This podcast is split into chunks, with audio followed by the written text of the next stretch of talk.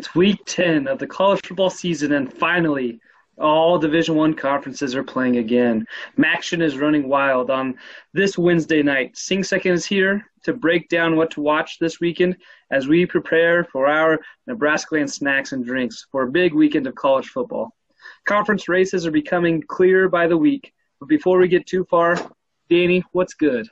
Ooh, well, I I did want to throw something out there. I don't know if we we'd talk about it or not, but the uh, Oklahoma State video board controversy or or whatever you'd want to call it is pretty funny to me. Did you guys see what they did uh, when Texas was having their big big field goal?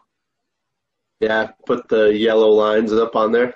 Yeah, and I actually remember watching just in the course of the game, and some camera angle showed like behind the goalpost, they had this huge video screen, and I remember thinking, man, that that might be kind of distracting for the players having that huge video screen up there during the game.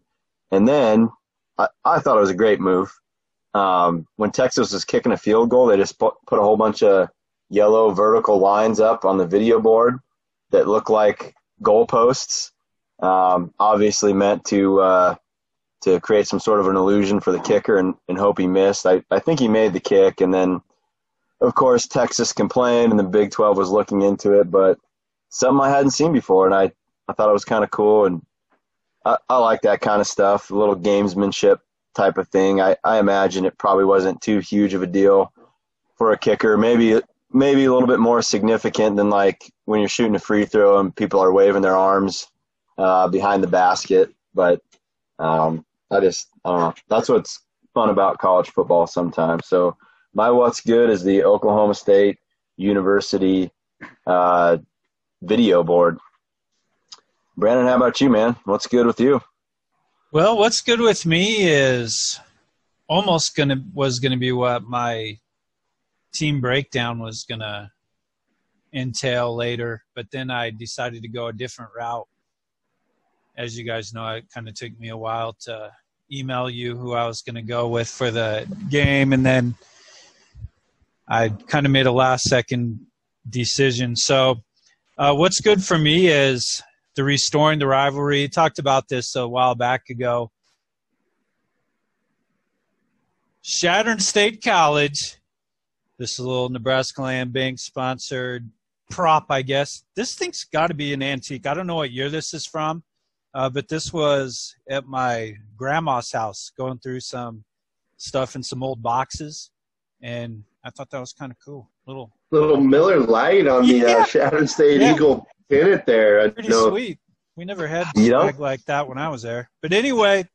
And the Miller uh, Lite logo is still exactly the same as it was yeah. all those years ago, which you got to respect that a little bit too. It's classy looking. I'll post a picture of the pennant online and tag that that pennant. That. that pennant's also probably sponsored by uh, the favorite bar at, from Chadron, Nebraska as well. Yeah, I'll bet so. I'll bet it probably is. So I'm excited about that game. I just want to say a few things about it.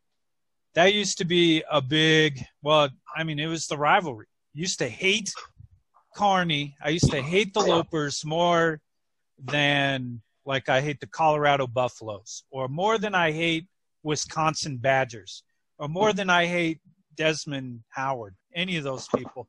But uh, going to going to school there, uh, it, like my first year was in the fall of 1999. That was like a good time to be a Chadron Eagle because I think they only lost to Kearney one time when I was there, and this was before, like some people find it hard to believe, they actually were pretty good before Danny Woodhead was there, and so they uh, had a pretty good run against them. I remember one time it, it was so much like that Super Bowl uh, where it was the Rams versus the Titans, and there was that stop right before the goal line, and and uh, scored late, and then made this huge stop right at last play of the game against Kearney, and then everybody storms the field and running around, being all rowdy and everything.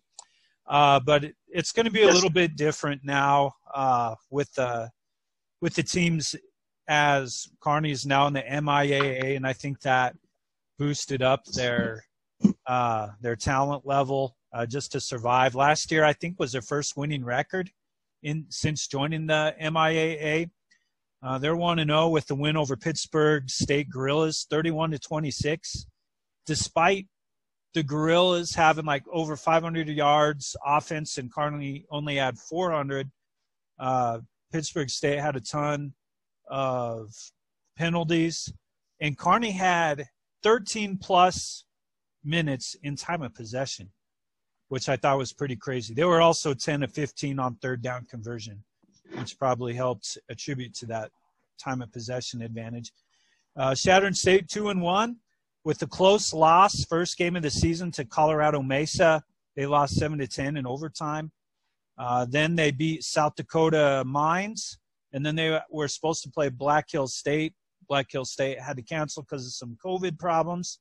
And then uh, played South Dakota Mines again. So they're two and one, uh, and they won their two games handily against the same opponent. But it is hard to, you know, sometimes beat the same team twice and and that kind of thing. So they're taking care of of business with that.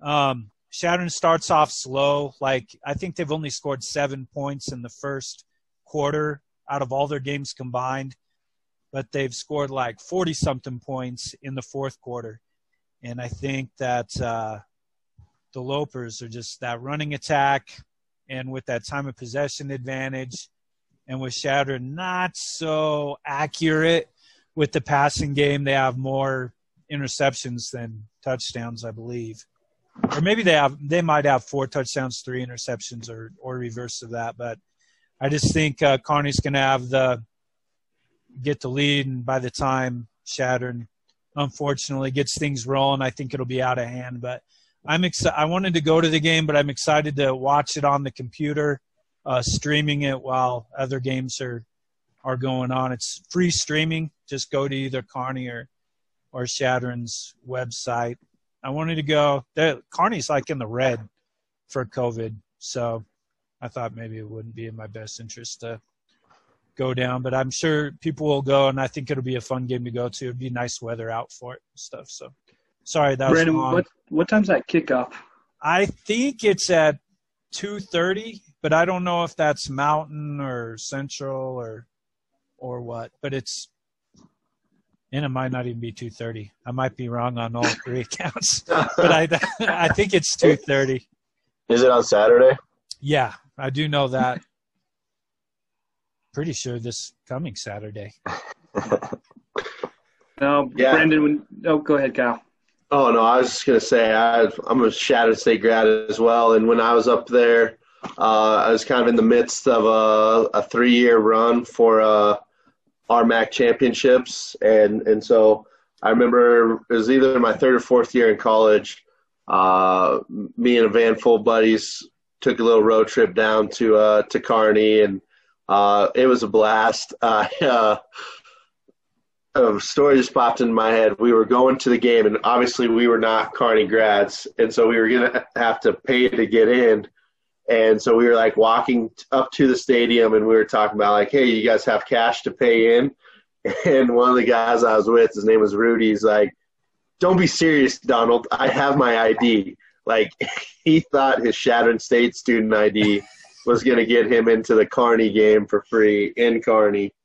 Uh, and just the, the hilarity of, of what ensued was, was funny to me. And I don't know, like usually you say that no matter what, uh, in a rivalry game, it's going to be close regardless. But since they've taken so long in between games, like the players on both sides, like the coaches are going to have to be the ones that build up the rivalry. And I know there's some there's some Chadron coaches that that were part of uh, the rivalry the first time around, but at this point, I think Kearney has recycled uh, or has gotten so many new coaches that I, I, I doubt there's anybody from in the Kearney staff that can really build up the rivalry like as if they were playing in it. So I'll be interested to see what happens. Chadron uh, has kind of gone the opposite direction. They're they're always competitive, but haven't had the the sustained success that they had in years past. So I don't know. I'll be interested to see how they hold up. the the fun part I think about Kearney is they kind of run a similar op- option offense. Oh, hey, hey. Uh, they run a similar option offense to what we do at the high school, and so um, you'll, we'll see a lot of the same, not formations because they do a lot of their stuff out shotgun, but a lot of the same principles and things like that. And so maybe we can use it as a recruiting tool, get in the shotgun a little bit. But no, uh, Brandon, I'm glad you brought that up because we were talking earlier, and we it seemed like that was still weeks away, and then all of a sudden here it is, Snuck did up. real quick. Kyle, what's Kyle, good what's with good? you? Sorry. Um, mine will be quick. My my wife is usually one of these people uh, who says like uh, in terms of holiday celebrations, like you can't start celebrating can't start celebrating Christmas until Thanksgiving is past because that's one of her favorite holidays. And I'm a big Christmas guy, but I kind of just obey her rules because it just makes life simpler that way a lot of times. But uh, I was kind of caught by surprise that this last weekend, uh, on multiple occasions, she she mentioned maybe getting the the Christmas stuff down. So uh, currently, there nothing is decorated, but currently we have uh, both Christmas trees up in our house, and I think we're just gonna kind of have a, a slow build to this holiday season that I love so much. So that's what's good. A little, I'm I'm wearing her down finally. Nice. Andy, finish us off. What's going on with you? Nothing No, important, what- I'm sure. Probably not, no. But what's good? Daylight savings time. It's one of those where everybody always, uh, like, you know, you get an hour back, yada, yada, yada. The fall one's always way better than the spring one. But usually when I go to school, Maggie's still in bed, Graham's still sleeping. I get up, I do my thing. Well, the last week, Graham's up when I uh, go to school, Maggie's up, she makes coffee. It's been kind of a nice little thing. So it's nice to have my family back when I uh, as I get up and the everybody else is out ready to go. But also, I feel like I slept better. I I don't know if it's just because it's darker now. So once Graham Graham goes down, I feel ready for bed. But it's been I feel like it's been a good three or four days here with uh with this daylight savings time back to normal. Do you guys ever try to like trick yourself with that? Like, there's some clocks that you don't turn back right away because you, you just kind of want to. I, I like to carry it out over a couple days. Like, I feel like I gamed uh, that turning the, the clocks back over two days. Why? Well, so? Long, story short, I woke up in the middle of the night, Sunday night, before you know going to work on Monday. Thought it was 5 a.m. As I was kind of falling back asleep, I realized, wait, I didn't change that clock. It's actually 4 a.m. Like in those Extra those hour. last those last few hours of sleep are like very precious to me. So um, to still be kind of getting the lingering effects of turning the, the clock back, you know, a day and a half later, I enjoyed that. I, Yeah. I I love that that extra hour. It means a lot to me.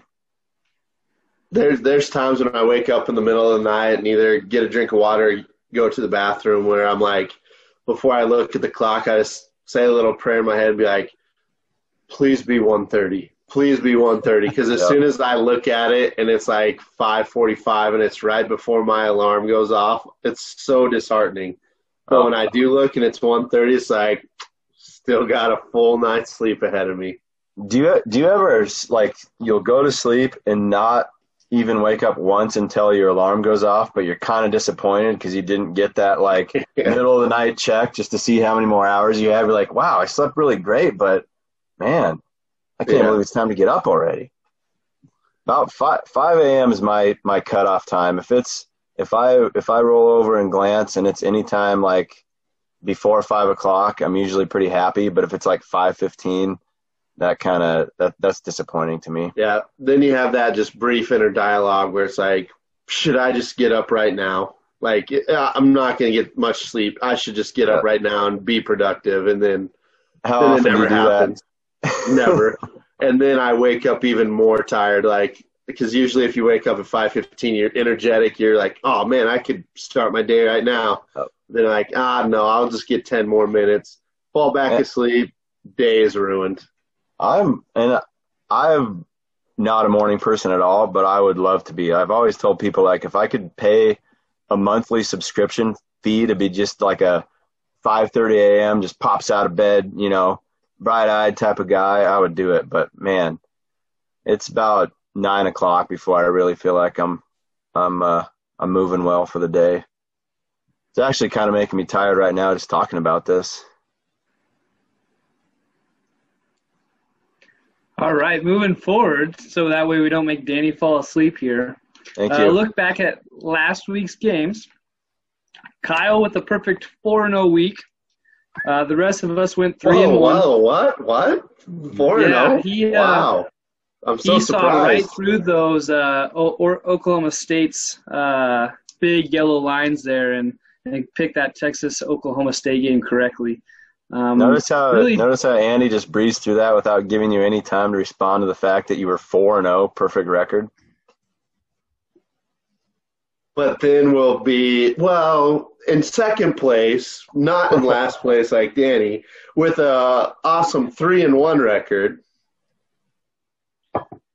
Well, all right. Since we've already got to that point, might as well just go right to it. Uh, Kyle has a 23 and 8 record. Uh, he's in sole first place. Uh, I am in second place at 20 and 11. Brandon in third, 19 and 12, and Danny at 16 and 5. Uh, moving on to this week, we have five games on the slate as of Wednesday night. There's not been a cancellation for Nebraska this week. Uh, they are at Northwestern. Northwestern, as of this morning, was favored by four and a half points. This is an 11 a.m. kickoff on BTN. Brandon, thoughts on old Nebraska Northwestern? Well, I'm hoping that they eliminate the shoot yourselves in the foot type of things. Let's not have any turnovers. Let's not have any of the of the penalties that we can control. You know, like the false starts, the delay of games. We can't control when the Big Ten's going to screw us over with a half a dozen targeting calls and everything like that. But uh, as far as the things that we can take care of, let's take care of that and and just be a little bit angry. I want Nebraska to be mad that they were cheated out of a game last week and had a chance to play another opponent and and were unfairly told no. And I want them to have just kind of an attitude towards the rest of the Big Ten where, all right, Ohio State, we thought we were friends with them. They run up to score on us and treat us like garbage. And now that's it. Rest of the conference starting now is on high alert. I, I hope Nebraska wears those white uh, alternative uniforms, alternate uniforms. I don't know if they were going to wear those last week. It was with the Halloween, even though they were home. It was with the Halloween commercial though. So I wonder if they were going to wear white for that, and if if Wisconsin was going to wear uh, their red uniforms or something. But uh, I'm hoping they wear those cool, sweet black shirt, white jerseys, and uh, they're good. They're going to win. I'm putting down Go Big Red Huskers with the win. That's what I think.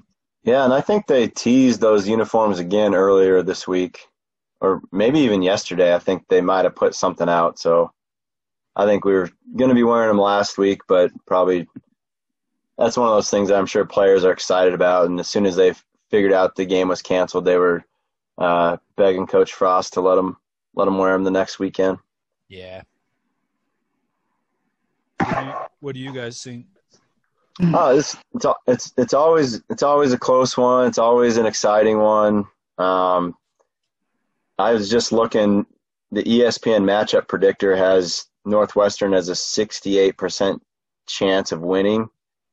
Um, I'm not surprised by the point spread. I, I can see Northwestern being favored, but I don't think. I feel like it's closer to a toss up than us only having a, a 30% chance of winning. Do they Um, remind you of Iowa State, like in the later years of us in the Big 12? You know, like when it seemed like the game was always super close and it you just look at the name of the team and it seems like somebody we should beat handily and then it's always just kind of a stressful roller coaster. It, that's Yeah. what it reminds me of. Well, and speaking of Iowa State, the score of uh, last time we played Northwestern was thirteen to ten. Low low scoring game. Before that, it was two uh, two overtime losses. Is that right? Something like that. Yep. Yep. But I, I don't know. It, it's hard to know much about Nebraska. I think there's been some weird uh, Big Ten scores so far. The fact that Northwestern is, is 2 and 0 is, is a little bit surprising. I don't think that necessarily uh, makes them that good. Um, my, my prediction, and I, I was thinking this even last week, is that Nebraska had the one opportunity to play. They kind of, I think, probably figured out how they want to work some things. I bet you we have a little bit better plan uh, with McCaffrey. Um, but we didn't leave a whole lot on film for Northwestern to scout. So my prediction is that it's a four point victory for Nebraska and one big play, one sort of uh, explosive play by Nebraska. Not necessarily a trick play, but just something maybe a little bit unexpected is going to be the difference. And other than that, I think it's going to be a, a pretty good game, maybe a little back and forth, maybe not real high scoring, um, maybe maybe slightly ugly.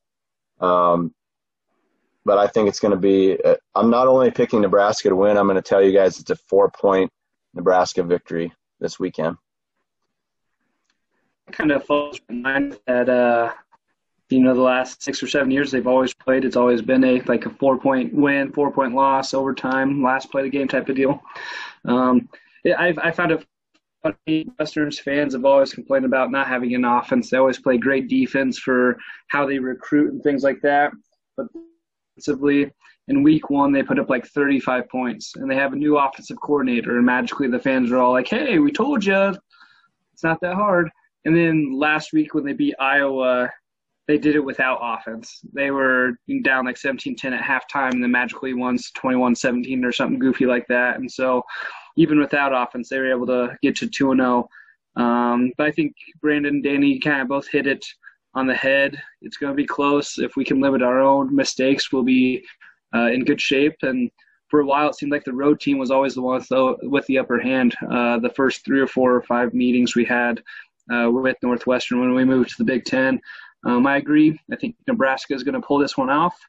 Kyle, last one. We know this is the game you're watching on Saturday. What you what you got previewing for us? Yeah. Is, does anybody else get like uh, Pat Fitzgerald was a little bit of a PJ Fleck before PJ Fleck? Like it just feels like a lot of times you, you get to hear the all the flowery stuff about uh, Northwestern's coach, and I just don't see it. He's they play up. Like, how many times you think we're going to have to hear the fact that Pat Fitzgerald played at Northwestern, middle linebacker. Now he's come back back home. It's like he's been home. Like we don't have to keep reiterating it. Yeah, I had that. I had this conversation yesterday. Uh, he got brought up, and somebody was like, "Yeah, I really actually kind of like, uh, kind of like Pat Fitzgerald," and I, and I must have like spit my coffee out or something. I'm like, I, I don't like that guy. I don't like him at all. And that was the same thing. I'm, I'm like, he's supposed to be the big savior for Northwestern, you know, coming mm. back to where he played. And I just think he's, he's a little bit of a tool. I would, I would put him in the tool category. Uh, Pat Fitzgerald. Um, so yeah, I'm, I'm with you. And then the conversation that I was having, we'll get to Kyle's pick in a second because I actually think he's going to now decide that he's going to pick against Nebraska uh, after saying that he would never do that. Um, he's shaking his head no. But quick question, because my argument in the conversation I was having was that I actually don't like any Big Ten coaches, and it's probably just because I'm such a homer and I love Nebraska that I find every other coach in the Big Ten annoying. So if you had to pick your favorite Big Ten coach other than Scott Frost, does anybody have one? Like who are the who are the Big Ten coaches that we we like? I I don't mind Ferentz too much from Iowa because of the whole hospital thing in the back, you know, with that he helps uh, raise money for, and with that, you know. What if you What if he was your coach and you had Iowa's record for your team for the past whatever years? It's like the, Bo Pelini. It's Bo Pelini who doesn't hate the state and the and everybody associated with the program. I don't have any animosity for Lovie Smith just because it's an uh, Illinois and It's just we don't play him that often, so it's just funny to to see him with his white beard and, and stuff like that, and come from was, the. So Lovie Smith would be my guy. That was the only name that I could come up with, and my reasoning was I don't know. I don't feel I don't find him very threatening. I think he's kind of a cool guy. I, I enjoy his enjoy his personality. I think generally people like him, but I don't know. You also you got anybody? Andy, any big? What's that? Even, well, I there wouldn't be enough money for me to come up with like who's Indiana's coach or Maryland or, or Rutgers these days. I guess Greg Schiano's back Greg at Rutgers, so I, so I do know that one. Uh, James Franklin also falls in, into the the tool category as yes. well from Penn State. Yes. So yeah, he's a tool. Andy, Um, any, any strong You feelings? got anyone, Andy, or you want coaches? Kyle to make his pick? You know, I just kind of like I I kind of like Pat Fitzgerald, I, uh, just for the fact that he's he's a straight defensive guy. He doesn't try to that. Um, he's kind of raised Northwestern to a respectable level. Where if he ever leaves, there's no way they sustain an eight-win season or you know the random ten and two season that they've had in the last six or seven years. And I don't know. I just he he lives the culture, and I think that's kind of a, a neat thing because you don't see that quite like Pat Fitz what, living the dream that he uh, he had, and then I don't know. Paddy Fisher is his next. Is Paddy Fisher's going to graduate, go to the NFL, come back, and relieve Pat Fitzgerald when he's ready to go, and so it'll just be a, a nice little full circle story. Doing it for the culture. Culture is what a what a fun buzzword to, to And the, throw and out. the defense, defense and culture. Uh, no, I guess we know what category that puts Andy in. Cool. uh, no, I, I think Nebraska's good. I know we only got about one good half to to watch. Uh, I honestly think, and and I've made this mistake more than once, just kind of assuming that the name recognition for Nebraska carries a little bit more caveat than than I that actually happens because Northwestern game is always close, but. Uh, I think Nebraska wins, and I, I think they win uh, rather easily. I, the only thing that I'm a little concerned on is we're down two of our starting defensive backs for the first half of the game. Uh, but as long as as we kind of control the ball in the first half and kind of bide our time until they get back, uh, like I said, I, I'm excited to watch them play. I do think it's kind of interesting because obviously Nebraska fans travel good everywhere, but between road trips to Minnesota and away games to, to Northwestern, those actually tend to be de facto home games for Nebraska because Nebraska just sells out Evanston, and it's usually 50% or more with Red Husker fans. And obviously, with no fans there, uh, this is probably as much of a home field advantage as Northwestern is going to have against Nebraska by not having any fans there. So uh, I'm going to take Nebraska, and I would I would take them uh, probably plus seven, plus ten. Uh, I was shocked when somebody told when Danny told me today that Northwestern was favored. Really, just because I figured Nebraska would be a, a more public team and therefore get more points anyways. So I think I think people I, I think people are getting tired of Nebraska na- nationally, and and Northwestern's two and zero. I think that's why the. I bet you it'll change. That line will change between whenever we looked it up and and Saturday morning. Question though, do you think you set your mower height higher or lower than whoever mows Northwestern's field when you mow your own lawn? mine is definitely lower. Like I, like, I feel bad for the guy who has to mow it. He's like, man, I could have this field looking nice and short and, and green, but they're making me mow it on like second to highest length, and it's just kind of annoying. Do you think who's more annoyed, that guy for having to have that long grass in the stadium, or whoever's in charge of trying to get all the grass stains out of Nebraska's jerseys because they actually play on real real grass? Yeah, I've always thought about that. Like, even NFL players, I think they only get like two jerseys a year. So someone's doing some serious work between games, getting those things back in in game shape. But uh, I think I think so. We're all on we're all on Nebraska. Yep, we're all on Nebraska. Not not that this isn't a, a politics or election podcast, but we do have the potential um, coming up of of sports gambling being legal in Nebraska at horse tracks. And if I was uh, laying a wager down at a at a horse track over this game, even though I always say you should, if you want to make money, uh, bet against Nebraska. I would actually lay some some cash on on Nebraska for this weekend. I think we'll for sure cover the four points, and and definitely I'm going to say we even win the game. all right, so all four on Nebraska. Uh, moving into our second game, uh, we're actually going to jump back to Friday night. Uh, it's a top 25 matchup. It's BYU at Boise State. Uh, BYU comes in at seven and 0, and Boise State is two and zero. Oh. There's not many games that are COVID related that look that drastically different. Um, BYU is has really you know kind of ran through their their schedule. Their closest game was a 27-20 win against UTSA, but all other games they scored at least 40 points.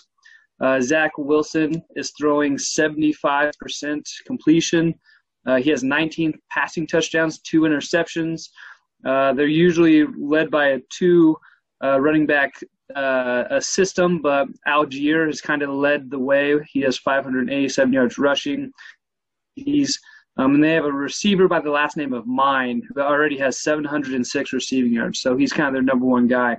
Um, but BYU has never won at Boise State. Now they've only played 10 times, which I was talking to Brandon earlier, seems kind of weird to me. They're both very much Mountain West type teams, but they've only met 10 times.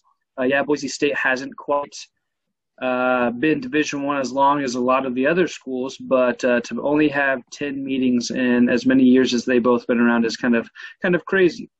Uh, Boise State is 2 and 0. They beat Utah State and at Air Force. Um, fun stat for you the number one win percentage team is Boise State. They have a 73% win percentage. Uh, they're 40, 463 and 169 and two. So since they moved up to the old uh, Division One, they've really kind of rocked it. Uh, Danny's team, Coastal Carolina, like we mentioned last week, they're striving to be that Boise State representative. Where, yeah, they're mid-major, the group of five, but they can compete with those big guys. Um, Boise has kind of a two QB system right now. Game one, uh, Hank Bachmeier threw for 268 yards, and then they were at Air Force Week two. He didn't even make the trip, and so their backup quarterback uh, Sears, he's a USC transfer. He threw for 291 yards, and so um, I don't know if that's quite a two quarterback system or it's battle or if they're just taking every other week off, what the deal is. But um, it's kind of interesting that their starting quarterback didn't even travel and their backup quarterback threw for just as many yards, if not more, than their starting quarterback. Defensively for Boise State, their top seven tacklers are in their front eight, meaning their linemen and linebackers, and that's always a good sign. Um, but at the same time, last week against Air Force, they gave up 400 yards, and uh, BYU wants to run the ball, wants to pound the ball. Uh, defensively for BYU, in seven games, uh, they've only forced seven turnovers, and so a team that's only averaging, you know, eight points a game against to only have seven turnovers, I think says a lot about that defense. Yeah, four turnovers, but they're just playing good enough defense to win by 40 points, which which is uh, it, it, says a lot about their scheme and their and their guys. Um, it's a three point favorite in favor of BYU. This game is on FS1, um, but I, I, feel like I, I, have to take BYU and hope that maybe they can be a Cinderella team, Cincinnati, uh, for that fourth playoff spot. Danny, Boise State, BYU. Who do you got? I don't. I don't have much to say about this one. I don't think I've watched either team uh, play at all, but I'm going to give the team that's played seven games already this year the edge over a team that's played two. So, uh, going BYU. Brandon? It's a tough choice. I've watched both teams play. I like BYU a lot. Um, if that's like one of the college teams where if I wanted their staff to to be a like a staff from my for the Philadelphia Eagles. When the Philadelphia Eagles, since I'm just having them draft everybody, they're going to hire the uh, BYU staff and do what they do offensively and uh, do what they do defensively. Um, Boise State looks really good too, though. It's tough. It's at Boise State, but man, BYU's really looked impressive this year, and a lot of people thought they would be pretty good this year. I didn't think they would be, but a lot of people were were not surprised at the success. I man, I I'm going to go BYU, but I really would like to say Boise State. I'll be cheering for Boise State, but I think BYU will win. All right, Kyle, round us out with game number two here. BYU at Boise State. Who do you got? Yeah, I'm going to go with BYU. I was pulling up their schedule. It, it's hard for me to imagine a BYU or any type of, of team like that. Cincinnati being in the playoffs. So I guess if I don't think they're going to make it, they're going to have to lose some games but I don't think it's going to be this one. I think one of their next two games, whether it's uh, San Diego, well, it's got to be San Diego State because I don't see them losing to North Alabama. So uh, maybe a little let down in the last game of the year.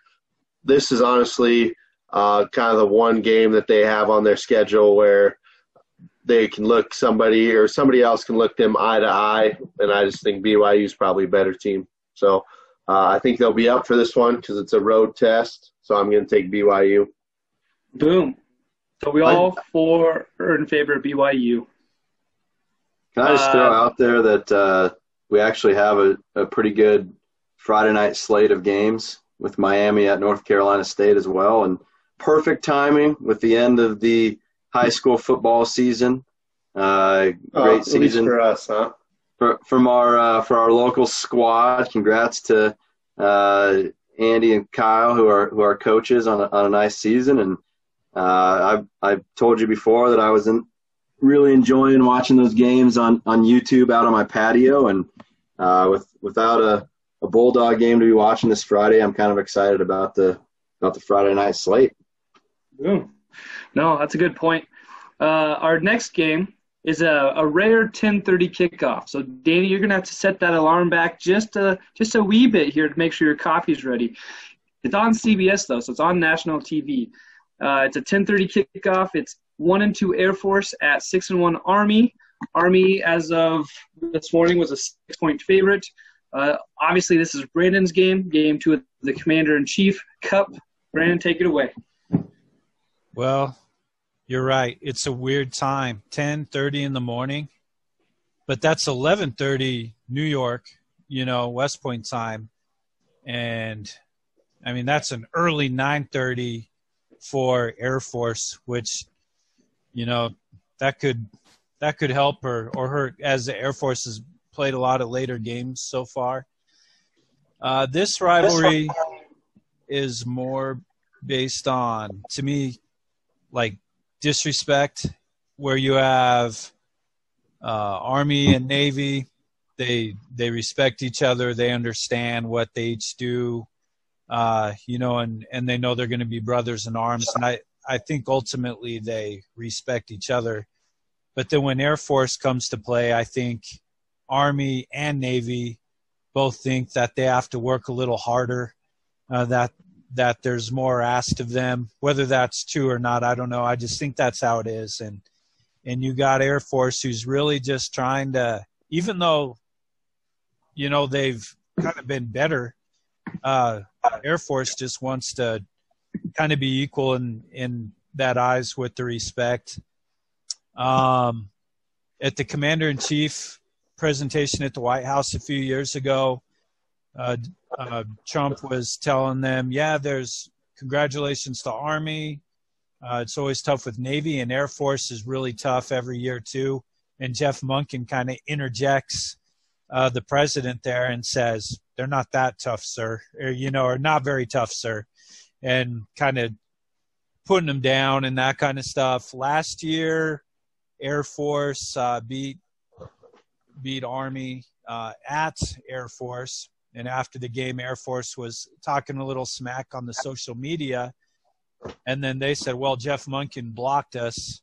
Uh, on Twitter, blocked our Twitter account. Must be a poor sport. And Jeff Monken replied on the news later and said, "When I took the job with with Army, one of the first things I did was block Air Force. They just didn't realize it until now. And so it's kind of this back and forth uh, between them, and I think I think Jeff Monken is like the perfect coach for that. Uh, he and Troy Calhoun, I I don't think they really like each other a whole lot, uh, like you see from the other from the other coaches. So, um, man, last year was was the best Air Force team like since the 90s. So, like a historical best Air Force football team. And it was one of the worst Army teams in in the last five years. And it came down to like the last play down at the goal line, and, and Army was stopped.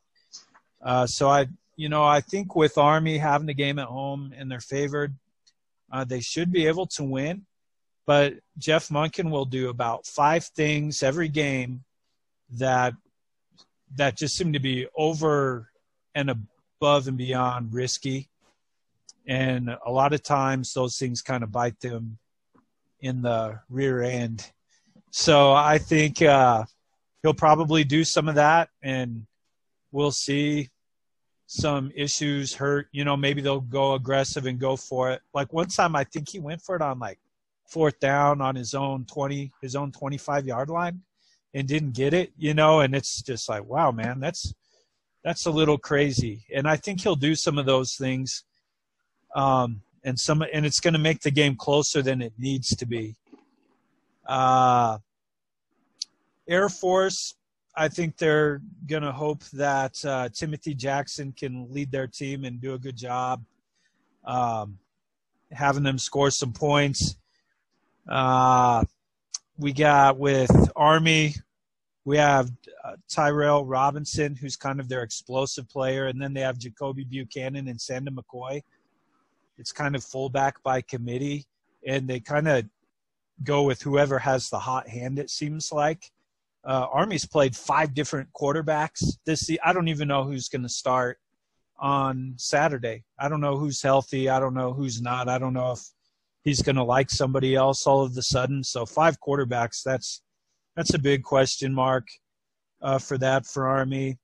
Um, Air Force has had more yardage than Army, but fewer points. They've been they've been stopped on the goal line a few times. They they can move between the red zones very easily, but then have a hard time scoring. It seems like, which is weird for a running team. You would expect that of a spread team, but not a option team.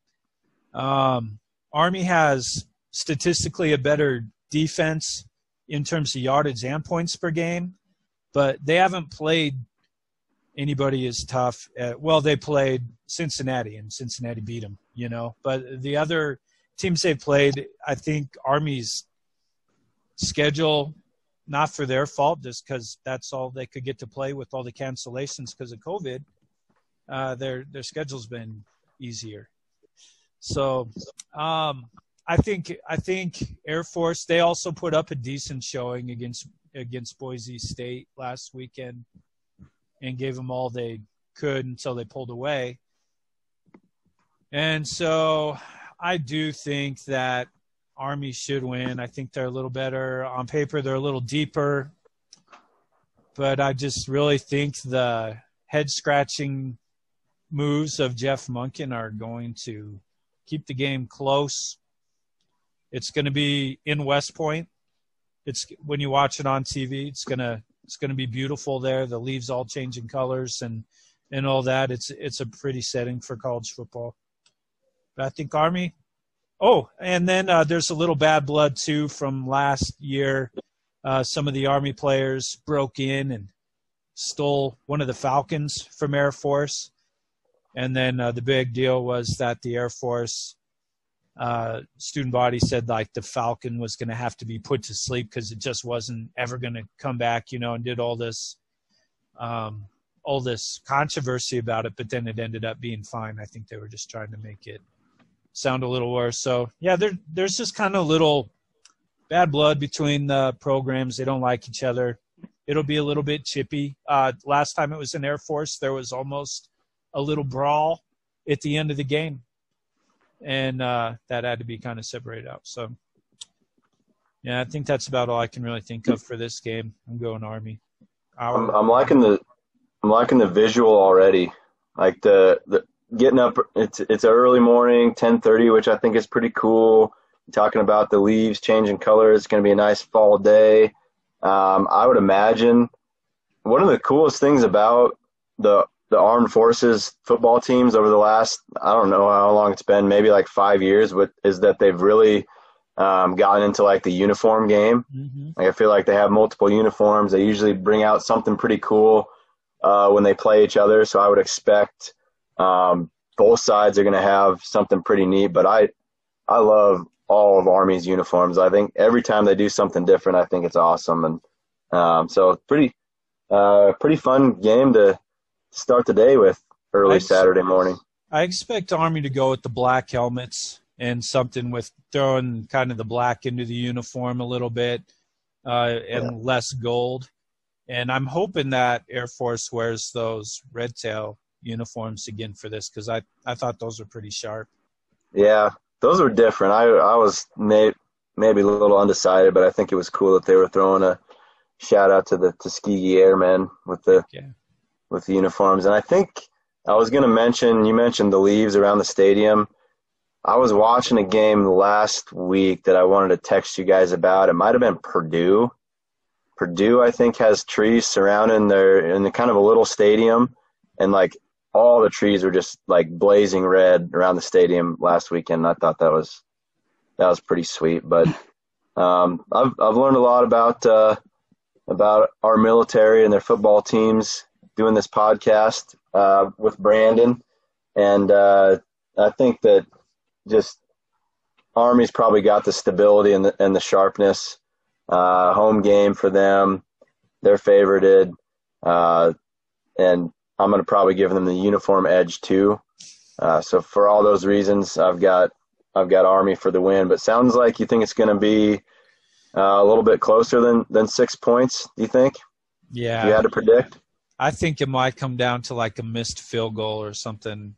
Yeah. Something around there. You always say you always seem to admire the uh, the going on on it or for it on fourth down, but now you seem a little skeptical about it.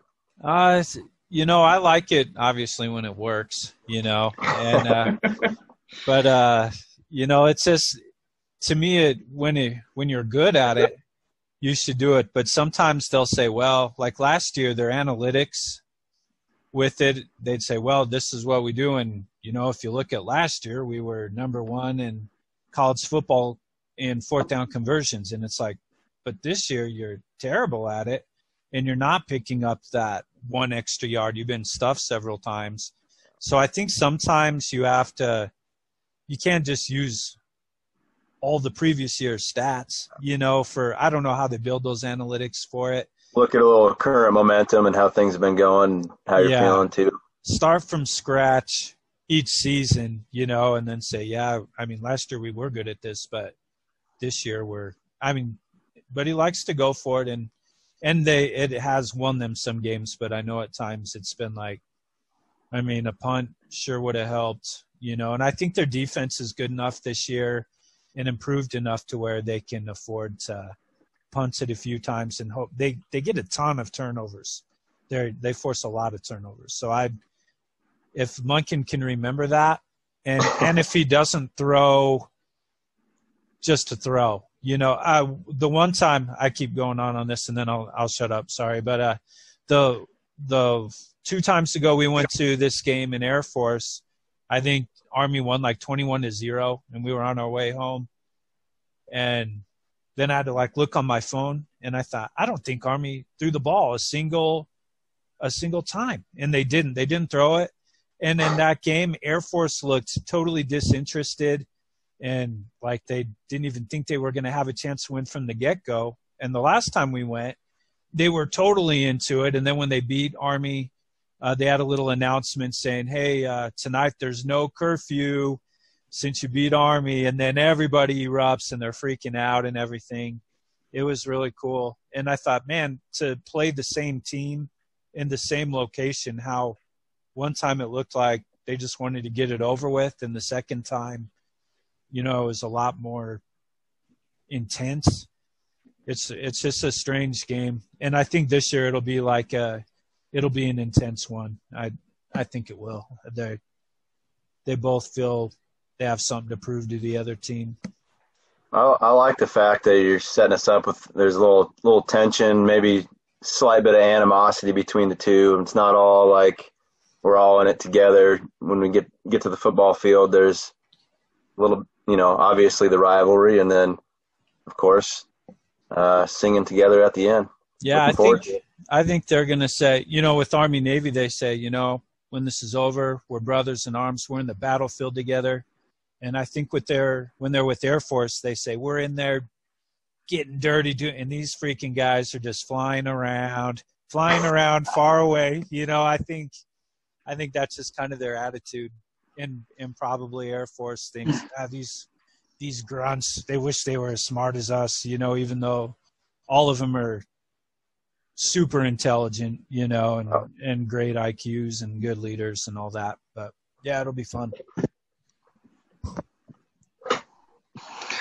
All right. So for for me, I, obviously I can't add anything that hasn't been said by Danny or Brandon. Uh, I'm going to go Army. Kyle.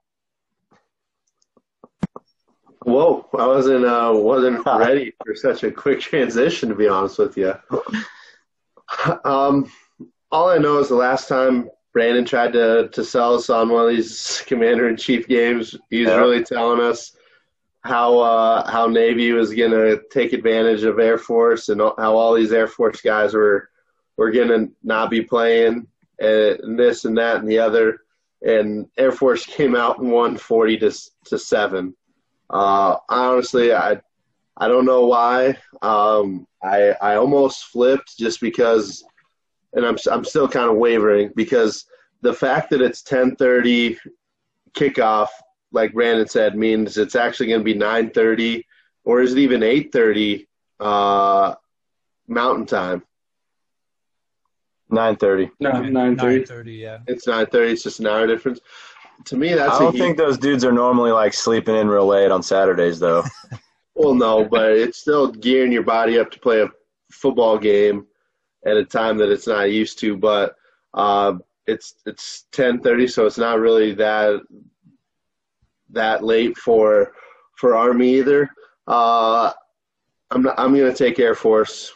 A to be a little bit different, and B uh, the the Navy Air Force game still sits pretty raw with me. So uh, if it if I'm wrong, I'm wrong, but I'm not to let the the Falcons burn me twice. Took a little of my street credit, you know, away with that game. You can't go wrong picking either one, though. That's for sure. So in our 2:30 slate, uh, it's a CBS right after the old uh, Air Force Army game, so you can just keep it tuned on your big TV or your, your second TV, depending on where that Husker game is for you. Uh, it's number eight Florida at number five Georgia. Georgia enters at a three and a half point favorite as of this morning. Uh, this is your game, Kyle. Go ahead, take it away. Uh, the saying that this is why we can't have nice things, I think, goes pretty good with this game because uh, when I was growing up, uh, this game had by far the coolest kind of nickname lead up uh, to this game of any other any other game that that's on TV um, because this is the the world's largest outdoor cocktail party, and just because of some negative connotations, we're saying these guys are in school, yada yada yada. Uh, it, it kind of lost the luster of that. But to me, anytime I see this game, I, that's what I still think of. Um, I think it there. It's obviously a top ten matchup. Um, Georgia has a great defense, but that defense got hit kind of with the with the injury bug this last couple weeks. One of their best defensive backs actually got into a motorcycle wreck. Who, uh, so he's not going to be playing. Uh, Florida, I, have kind of been on for a little bit because uh, I really like the receiver that they have because I think he just makes plays all over the field, uh, special teams wise. Um, so as I try to think about what, what's going to happen in this game, I, I honestly think that it is going to be a decision of are you going to pick the better offense or the better defense? Uh, this game's in Jacksonville, so it's not like either team has a, a big home field advantage. Um, and I'm, I'm a little, I was a little turned off by uh, the Florida Missouri game with, uh, with Dan Mullen just going crazy on the sidelines and and just uh, an act that you usually don't see a college coach do. But um, that made me un- that made me uncomfortable when I saw that. Like it was just yeah. odd. Yeah, it was. It almost acted as if he was he was proud of his guys for for standing up for, for themselves and brawling on the field. He's like, that's exactly what I wanted him to do. I think but, yeah, I think there was a fine issued for that. I yeah, believe I saw. I think I saw. Um, yeah. But that being said, I really like uh, Toney, the receiver for Florida. Um, with with Georgia losing two defensive starters, maybe three, uh, I think it'll be low scoring to start with. But I think Florida's offense is, has kind of proven that uh, they can move the ball on even good defenses. So uh, I'm going with Florida. All right, Danny. Um, yeah, I, it, beginning of the season, Florida, I think after week one was ranked fourth. Then they had the lot. Everyone was talking about their quarterback as a, you know, maybe he'll be in the Heisman talk, and they lose the one game to Texas A&M, I think, and it's like I don't, I don't think we've mentioned Florida since, and I feel like they really haven't been in, in much of the conversation. And um, yeah, I think Mullen's made some weird some weird choices this year so far. When after they lost to A and M, and he said, "Well, if we could have ninety thousand fans in our stadium, uh, creating that home atmosphere, uh, we really need to try to do that." And then I think a few days later, a bunch of his players got COVID, which was slightly ironic. Um, and then the the just the the awkward, odd behavior um, with the with the Missouri brawl. So I'm I'm off Florida a little bit. Uh, I don't really have any uh, reason to believe that that Georgia is that much better than them. Um, but with with Kyle picking Florida, and I, I need to maybe go a different direction, so I'm going to go with Georgia, mostly so, for the fact that I just find Mullen's behavior a little odd this year. Are you sure that's okay to do with our Nebraska sponsor being such a, a Florida guy? No, I he I, I bet you he's feeling a little pessimistic about the game too. But yeah, I'll have to uh, have to stop on by Nebraska Land Bank later this week and and work that out with him. So to kind of build off of what Kyle was saying and a little bit off of what Danny was saying, uh, this is an intriguing matchup. This is one of those the first times where I, I really don't know who to pick. Uh, Georgia, known for their strong defense, Florida's known for their strong offense this year. Uh, there's a, been a discrepancy with the run game with Florida, um, but on the defensive side of the ball for Florida, they don't have a very good defense, and Georgia doesn't have a very good quarterback. And so, how will that add up? Um, so it's just kind of an interesting matchup all the way around, with the injuries, with uh, the issue with the brawls at Missouri. Um, at this point, it's probably a depth issue, and I think Georgia having you know a couple number one class the last two, three, four years has hopefully stockpiled some of their solutions with injuries and whatnot. Um, but then I go back and Brandon and I talked about this today.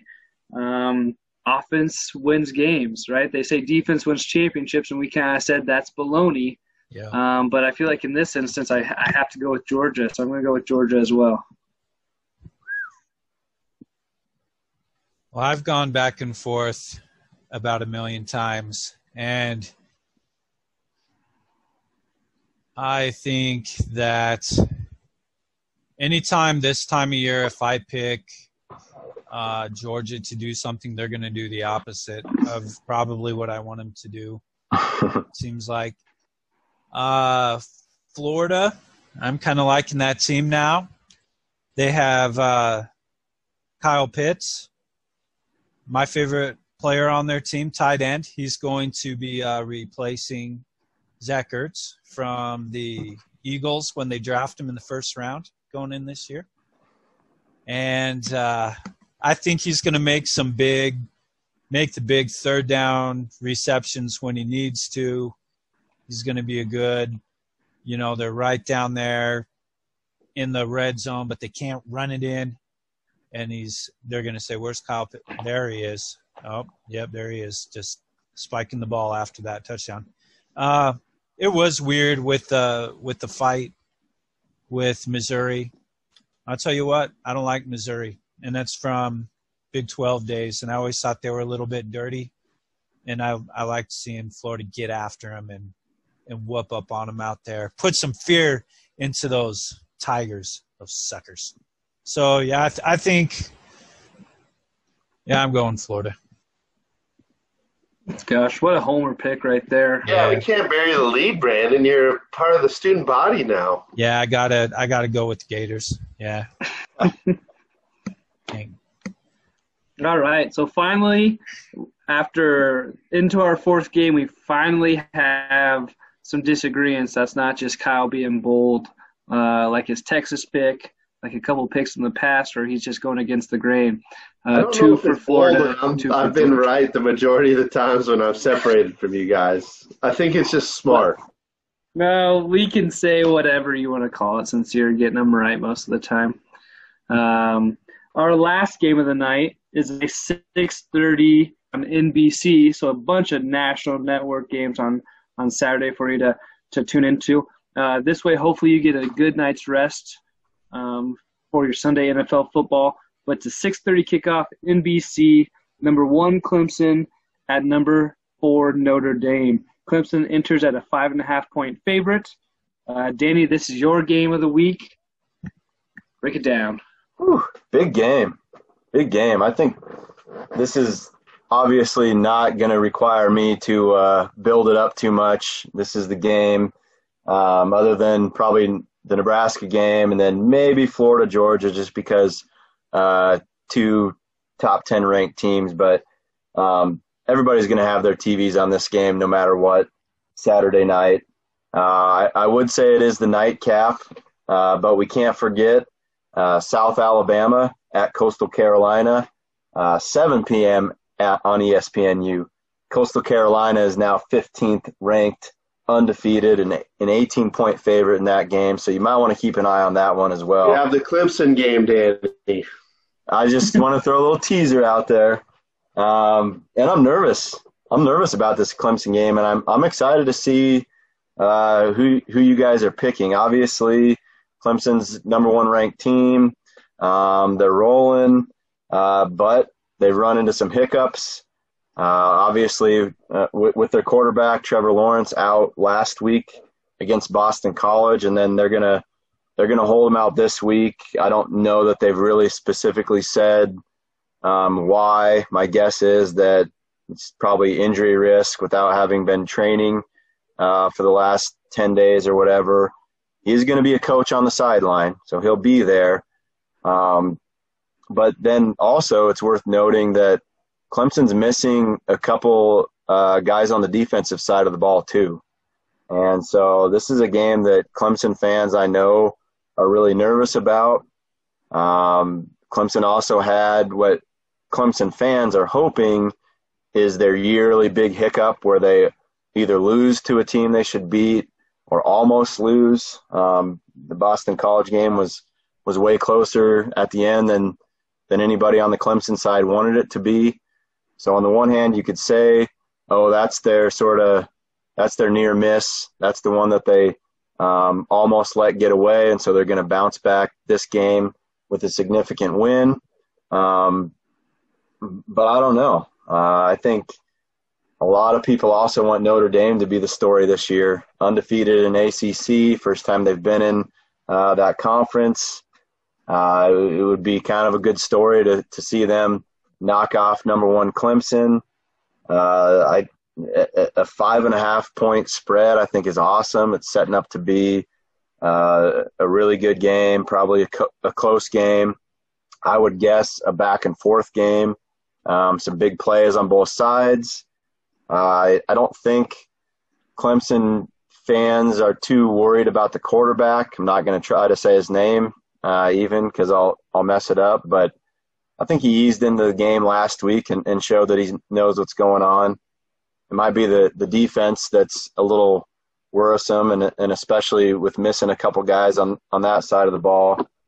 Um, I think if you are a Notre Dame player and a fan, you are seeing a team that's sort of like right there to take down. Like this is the opportunity that a lot of teams wait for. You have the number one team, uh, you're motivated, but it might have some flaws. They got some issues, and so this is the the time when you want to when you want to be in, ta- in attack mode. So uh, as, as far as my pick, I've, I've been going back and forth. Like on the one hand, I try to tell myself Clemson's upset about such a close game last week. Um, Dabo's going to have them ready to go. He's going to use sort of this adversity as fuel uh, for them to to rally and, and beat Notre Dame by two or three touchdowns. On the other side, I think that maybe um, Clemson just on too shaky of ground right now, and and and he's Dabo's maybe trying to hold it all together, and it's a struggle for him, and and uh, and Notre Dame may may uh, may come out and beat him. So um, I'll go ahead and pick last on this one. I don't think that that's how it works. That's not a thing I can do. All right. Um, the last few hours, I've been pondering this a lot. You can tell it's weighing on you, Danny. Maybe shot. Well, shoot, my my sister-in-law, who is the biggest Clemson fan, the reason why I'm a Clemson fan is probably actually going to be in my backyard watching the game. Uh, but I actually think I'm gonna I'm gonna pick Notre Dame in this one. I think I think I think things are too shaky, and and not that I'm any sort of high profile coach, but I kind of feel like, and you guys probably know this too, that there are times when you feel like you're just trying to hold your team together, and you still have high expectations, but um, there there are maybe some chinks in your armor, and I think. Dabo's trying to hold it together, but I think uh, I think Notre Dame's going to take advantage of a little bit of a weak spot they're in and and win the game. Plus, I'm kind of hoping Kyle picks Clemson and I'll be right and I can get a game back, or literally any of you guys pick Clemson and I can get a game back. So, well, you're just going to continue to fall further and further behind. yeah, I'm telling you, man. I like it before you guys make your picks. Like, is this an easy pick for any of you? Like, are you convinced one way or the other? Kyle, you think you got it? Yes. Well, let's hear. It. Can he? Who's who's who's supposed to pick next, Andy? Uh, Brandon is. Okay. Well, here's what I think. You know who? Everybody says that the greatest fans in college football are Nebraska fans, and I've heard that the closest thing to a Nebraska fan is a Clemson fan in terms of classiness and uh, just like game atmosphere and stuff like that. That has nothing to do with anything else, but it just made me think of that. I want so bad Notre Dame to win and go undefeated in the year where they're finally in a conference. And I can't, and I never thought 10 years ago Brandon Peterson would never believe what I'm saying right now, you know, but as an independent to go into a conference and I want Notre Dame to go undefeated. I want them to be ACC champions. I want them to be national champions and and to win it all this year. Uh, right now, that's it. That's officially what I want. And so it starts with this game. Notre Dame's going to win this game in this like classic 90s ish feel of uh, two, you know, kind of 90s ish teams. It's and, it's heavyweights. It's going to be. I I hate saying it, but it might be a slugfest, you guys. Yeah, I can't wait to watch it. I, I think Notre Dame. I'm going Notre Dame. Do you think there's culture on the line, Danny? If if, if we're just going to throw out all the cliches, who, who has the strongest culture? Uh, I see. I, I just I, I picture Dabo right now, just really nervous. He's like, ah, man, I don't know, I don't know. I feel like we're losing it here. We're losing it here. We got to keep it together. Dabo can't sleep. Um, I don't, I don't know. Remember, I think, it's, I think it's it's hit. It's it's what it is, Kyle. It's culture versus like like history and tradition. The only I'm, thing Dabo's I, I wouldn't put Notre Dame necessarily in the culture column. I put them in the history tradition column. Clemson doesn't necessarily have the history and tradition. They've got the culture. So that's what it is. It's a clash between culture and tradition. Danny, the only fest. thing that Dabo, the only thing that Dabo is worried about is tripping on his way down the hill, and he doesn't have to do that this week because it's in South Bend, so there's nothing to worry about. Oh, I'm going okay. Clemson. Oh, it's that easy, huh? You you didn't raise easy. your hand when I said anybody think it's an easy pick. I did, but I talked myself out of it because he doesn't have to run down the hill. He's just going to walk into South Bend. All right, Brandon, did you have his last point real quick? I was just going to say, remember how volatile Coach Kelly was for Notre Dame?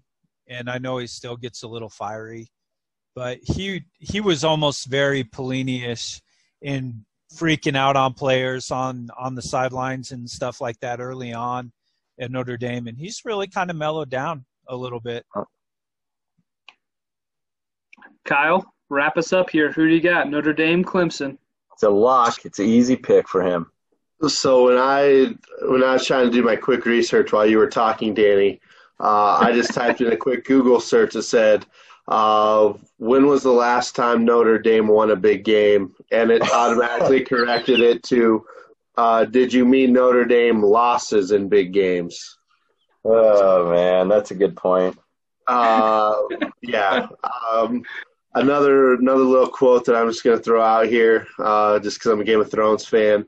Uh, the wolf does not care about the opinions of the sheep, and I just view like you keep saying it's a heavyweight fight, keep saying it's going to be a slugfest, and honestly, I don't even think they're in the same weight class anymore. Uh, I honestly think that you could probably, and this is a Nebraska fan saying all this, who still thinks that Nebraska can outswing their current weight class, but um, even with their backup quarterback, uh, I'm, I'm taking Clemson, and I don't think it, it's going to be that close. You kind of made my argument for me, saying that there's no way uh, that that Clemson is going to come out two weeks in a row and look so sluggish to start with. Um, I don't care that it's on the road. Sometimes I think road games can focus a team more, especially after a game like they had last week. Um, and I just, yeah, I just don't think that, that Notre Dame has proven any time in the recent past that that they're going to be willing to uh, to hold up. Uh, I'm pretty sure that they said that Trevor Lawrence wasn't going to play because even though he's passed the the number of, of tests that he had to, um, he still has to pass like a cardiac test with his uh, heart because I know that was a big thing uh, coming back. So uh, they weren't going to rush him back without that test result in hand. But I also, because I knew the, the quarterback that played last week had a, an interesting name, uh, DJ kind of looks like, if I was to guess how to say it, kind of like DJ Ukulele. ukulele. I think it's I think it's u- ukulele. Like sounds like ukulele yeah. kind of. Yeah, ukulele or something. But then their their third string quarterback, I'm assuming, because it's the only other name that that uh, popped up is also a name that you are not going to want to pronounce. It's like Taysom uh, Fomacon with a lot of PHs and M's and an H at the end of the name that doesn't really have a rhyme or reason to it. Um, so apparently Clemson has, has definitely went off the deep end in terms of just the names they're finding for these quarterbacks. Um, but just I'm assuming once Trevor Lawrence leaves to be the Eagles' number one draft pick next next year, uh, I would assume just kind of like Tua Tagovailoa became a household name. One of these two backups are going to be just the next in line in terms of the the next Clemson national championship quarterback. But uh, I'll be interested to see, especially if Clemson keeps rolling. Uh, I don't think it's ever too early to to start the conversation. There's been a lot of talk about Dabo Swinney possibly getting some looks from the NFL, or if Nick Saban uh, ever decides to to hang it up in Alabama, Dabo Swinney t- jumping over there, take his spot. Like we could be witnessing kind of the last major games in uh, Dabo Swinney's Clemson future, and I can't believe you're just going to sell sell him up the the river like that in, in what could be his one of his last major games he has. No, I mean I, I hope I'm wrong. I just this I got a feeling. I just got not not an all the way confident feeling. Plus, you the saying Notre feeling Dame. that has a 15 and 16 record on Yeah. all of your picks. Yeah, so I I was going with uh, with numbers and data before. Now I'm just going with gut feeling. Okay, it's as good Which a is- feeling as any. That's not true at all. What I just said, but uh, you say Notre Dame's not in their class, and and usually Clemson loses one game a year to a team that's not in their class. So, um, I don't know. I don't want them to lose. I just just have that I have feeling. a feeling. All right. So to wrap it up, uh, the Nebraska game, we all picked Nebraska. Uh, then we went BYU, Boise State. We all had BYU. Then the early slate Saturday morning, Air Force at Army. Uh, Kyle had Air Force. The rest of us had Army. Uh, the mid-afternoon slate, Florida and Georgia. Kyle and Brandon had Florida. Danny and I have Georgia. And in the nightcap, we have Clemson at Notre Dame. Kyle and I have Clemson, and Danny and Brandon have Notre Dame. So a chance for either some separation or some uh, some bridging of that gap there as we move into week 11, I believe it is. Uh, as we finish every other podcast, little extra points. Danny, extra point this week. Yeah, I do have one. I wanted to get this mention in sometime uh, during the podcast, but we talk a lot about watching on multiple TVs and, and having all your TVs set to the to the right channel.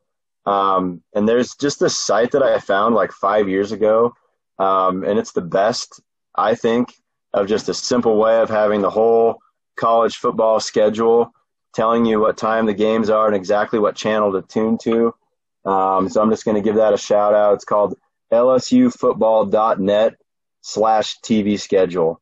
I know there's a lot of ways where you can find uh, where the games are, but I print it off every week. I have it sitting next to me um, all weekend.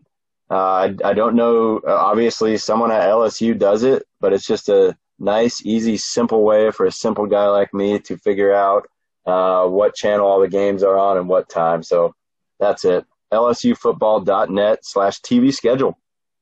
Was that a shot at anybody in particular, or are you just No. letting those people out?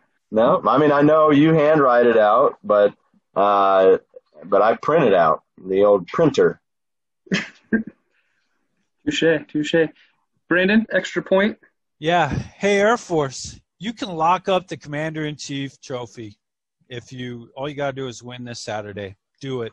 Well, just make the Army Navy game meaningless, other than just uh, just a rivalry game. Get it done. Boom. Kyle. Uh, yeah, just as I'm as we've been doing this pod, I've had the the Ohio and whoever they're playing, Chattanooga, the, the I was team that, there's no Matt Central MACtion Michigan. comments tonight. the the team that Nebraska was supposed to play last week, apparently, uh, on in the background here. And I haven't been diving into it, and I don't watch these games nearly as much as Brandon and, and Andy might. But uh, it turns out that there's a reason why these guys are playing where they're playing. Um, although they're way more accomplished and athletic than I am, they just are are not the top level of uh, of athlete and uh, skill wise. I've seen more. I've seen two interceptions where uh, they weren't interceptions, but they might as well have just been muffed punts. That's how bad the throw was, and then how bad the the drop passes were. Seen maybe the worst missed field goal I have all year, uh, just shanking about a, a 35 yarder. Um, again, they're way more accomplished than me. I would not want to see any of them in a foot race or a, a weightlifting contest, but uh, it turns out that there's a reason why they're playing on a Wednesday night and not on Saturday night prime time. Uh, however, though, um, and I don't want to really start the next conversation as we're trying to wrap it up, but uh, Frank Solich still going after it and obviously runs a completely different offense than uh, than he ever ran when he was at Nebraska. I wonder if he was still at Nebraska, if he would have uh, ever made the same kind of adjustments to his offensive scheme, or if since he was always at Nebraska, if he always would have felt uh, kind of obligated to run the same triple option. So I just think it's interesting how how he's grown as a coach uh, in terms of just all the decisions he's made. All right, to wrap it up, uh, as we mentioned earlier, and we just alluded to a couple of times there with MACtion back in on Wednesday nights, uh, the Pac 12 kicks off this week as well. And a few years ago, when the Big 12 got left out, and they were like, well, what do we need to do? Well, we need a conference championship game, so that's what we're going to do. We're going to have a true round robin. We're to have a conference champion. Uh, that way, we get us in the top four. The Pac 12's answer, after being left out randomly the last few times, we'll play at 11 a.m uh, Central Time, which means it will be 9 a.m. in Los Angeles when uh, USC takes on Arizona. So, um, yeah, they can't maybe have fans in the attendance, but half the state won't even be awake as they kick off their slate. So, no more Pac 12 after dark. It's going to be Pac 12 with your breakfast cereal on Saturday mornings, which seems like the worst idea possible. But anyway, uh, moving on to wrap this thing up, make sure you follow us on on Twitter at Sing Second, on Instagram at Sing Second Pod. Email us at Sing Second Pod. Uh, you know, reach out. We're always looking to entertain. Uh, this is the second leg of the Commander in Chief uh, of trophy game. What, geez, Louise, that was terrible. But uh, the trophy, Commander in Chief trophy. Uh, you know, one of those is going to go home losing, but the other one's going to sing second.